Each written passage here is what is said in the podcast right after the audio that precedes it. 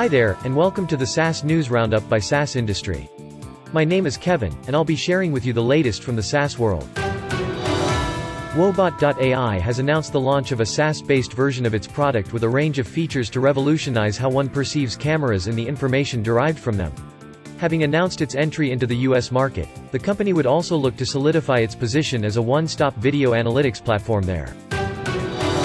That's it from us here at the SaaS industry.